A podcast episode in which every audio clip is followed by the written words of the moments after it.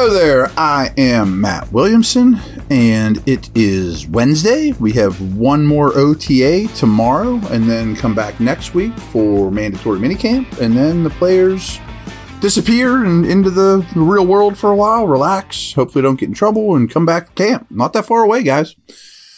So today I want to focus on one player, and didn't work out exactly as planned, but when we're down there doing uh, the drive, we, we usually and we're scheduled to basically get a player every day, and we've got four of them out of eight, and I'm sure we'll get one tomorrow to make that five. But Breiden Fehoko sat down with us today, and it was delightful. It was really good, and I just want to talk about him as a player, his personality, things he touched on and I was very, very impressed. And to pull back the curtain, to be very, very honest with you, I listen to a ton of NFL podcasts. You know, pretty much all I listen to. And if it's like, ah, we got a player interview, most of the time I kind of just blow it off, fast forward through it, don't listen to that one. Cause I think often players just don't tell you the truth. Or, you know, they just tell you the, the canned answers and, oh, yeah, I'm here for the team, blah, blah, blah. You know, can't wait, you know, love Pittsburgh, excited to be here, blah, blah, blah. But this one was kind of different. And I'm seeing that as a trend because the guys we've talked to are the new guys Cole Holcomb, Patrick Peterson, Isaac Seumalo. And they're all really big personality guys. And I don't think that's an accident. I, I think the personality of this team and that doesn't always translate to wins, is improving. And not that it was bad, it's just an influx of energy, a lot of Polynesians, and uh, Fehoko talked about that exclusively. So, some things to talk about, you know, is some things he said. First of all, he's very bright. He's very well spoken. He was very generous with his time. Maybe he was blowing smoke. I don't think so, but he generally seemed to enjoy sitting down with us after a practice and he stayed after a practice and just chatted with us. And I mentioned the Polynesian background. You know, he calls them the, the Pollies and he was very aware of the Steelers lineage there. You know, of course, Troy, you know, he knows Troy Polamalu, you know, he knows of Troy Polamalu. Of course, everybody knows of Troy Polamalu and he's a Polynesian NFL legend, legend. But Tyson Alualu, he had amazing respect for. He went so far as to talk about Chris Umatu Malafala and, um, I'm even missing a few. There was a couple dudes he talked about in, in history that he was very aware of, of, the lineage of Polynesians and not to mention the Herbig brothers and Isaac, who I talked about, you know, so very aware of that, very proud of his heritage, very proud of how football has influenced that culture greatly over the last few decades. Mentioned guys like Junior Seau and, you know, th- those type of guys that have really made a name for themselves with football went so far to even talk about Polynesians' body types. He's like, hey, it's a medical fact that my people have better bone density than most in the on the planet. And I and I, I immediately you know joked back or mentioned back. I'm like, and calves, and he laughs. He's like, that's how you know he's a poly. If you got the big old calves, he is for real. And boy, this dude is well put together. Um, let's stay there real quick. You know, just his body type. So I just pulled him up on Wikipedia. Not that I really am looking at any notes or reading any of it. He's listed at 6'3", 300 pounds, which I assume that's what his he was at at his combine whenever it was. 301. That is his combine. He was 6'2 and three quarters, 301.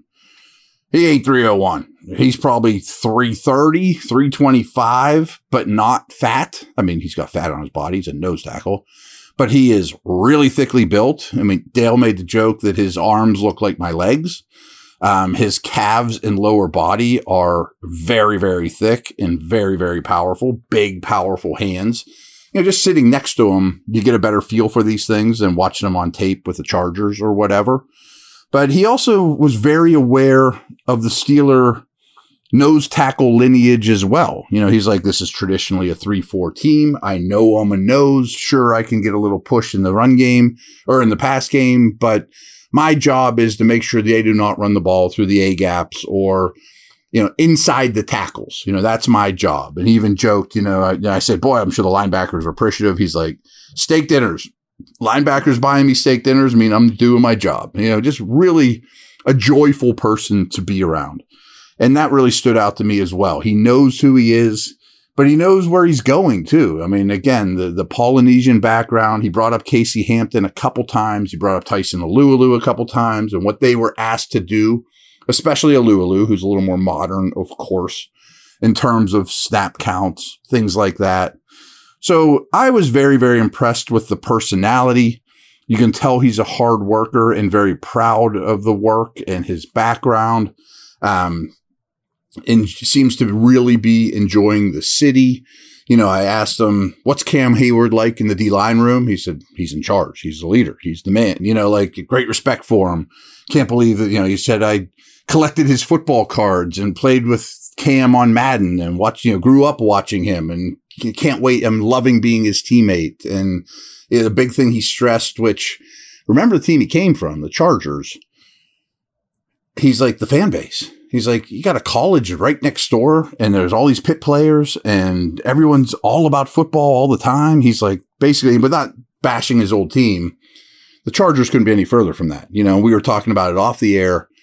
You know, you had to play in some stadiums where you were, quote, the home team, but there was more of the opposing fans than your fans with the Chargers. I'm like, well, you know, that's going to be the opposite. I mean, if Steelers play Chargers and he remembered the game, it's going to be heavy Steeler fans or wait till Steelers go to Vegas, you know, like, and he's like, wow, it's going to be really cool to be on the other end of that. And he's really excited about going to Latrobe and St. Vincent's and all that history. So, you know, this isn't a history test. These teams, these players change teams all the time. They're, a big reason is money, you know, and opportunity. They don't need to know the history of Polynesian players here or, oh, Chris Kemoeatu was the other name I, that he threw out there that, oh, I wouldn't have come up with off the top of my head.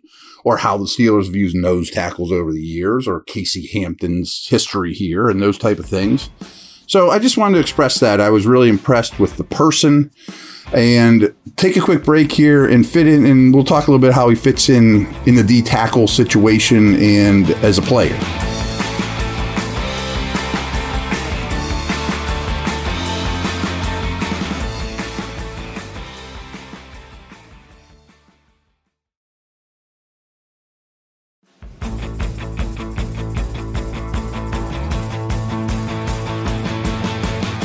So the more I think about the D tackle situation, usually they keep six. You can make a case to keep seven. Cam and Ogunjobi are your starters, obviously. Um, Benton's not going anywhere, of course, and I'm excited about that draft pick. Same with Leal. Those guys are making the team. I mean, they're going to be on the final roster, barring injury. Those four. And I, I look at the D tackles more often than not that there's two of them on the field. So those are the four you hope to see the most of. Cam and Ogunjobi eating up snaps, being the starters, Cam being a star. The two young guys, Leal and Benton, more, more, more.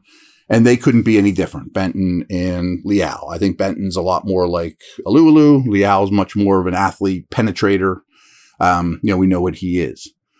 So that leaves probably two more spots. I think Watt is the new Worm or is the new Wormley you know, that they just signed. Armon Watts. I just called him Watt. Not, I'm not talking about TJ or JJ.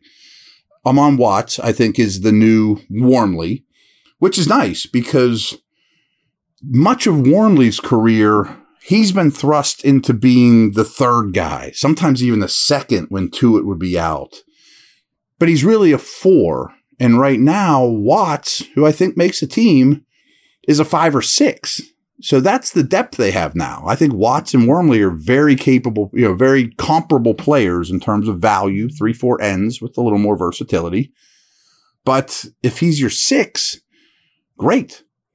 Now, Loudermilk, I might do an article on this, but I'm definitely going to do a podcast on it. There's guys like Norwood, Loudermilk, McFarland that it's put up or shut up time. You've been in the league long enough. You're not guaranteed anything. There's ability there. They were drafted for a reason. So uh, Loudermilk certainly is not guaranteed anything. Marshall's not a throwaway name either on that D line. He's not a bad player.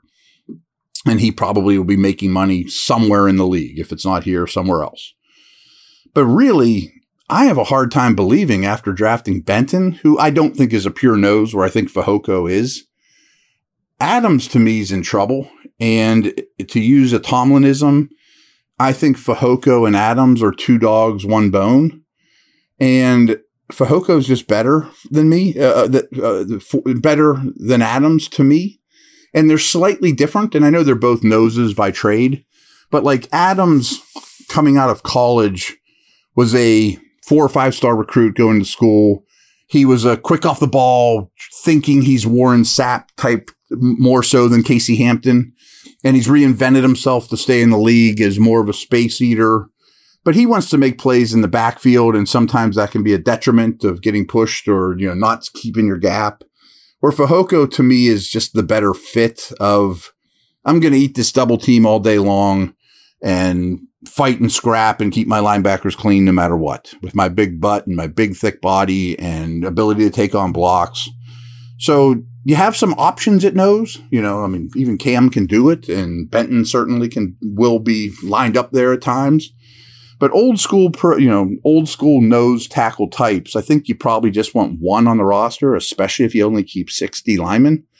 And my bet is Fehoko. And I thought that before even chatting with him, but chatting with him, I was even more impressed with the young man, which isn't a knock on Adams. Maybe he's even more impressed we sat down with him. I don't know. But overall, it was a very positive experience. I like the signing. I think he'll be very useful.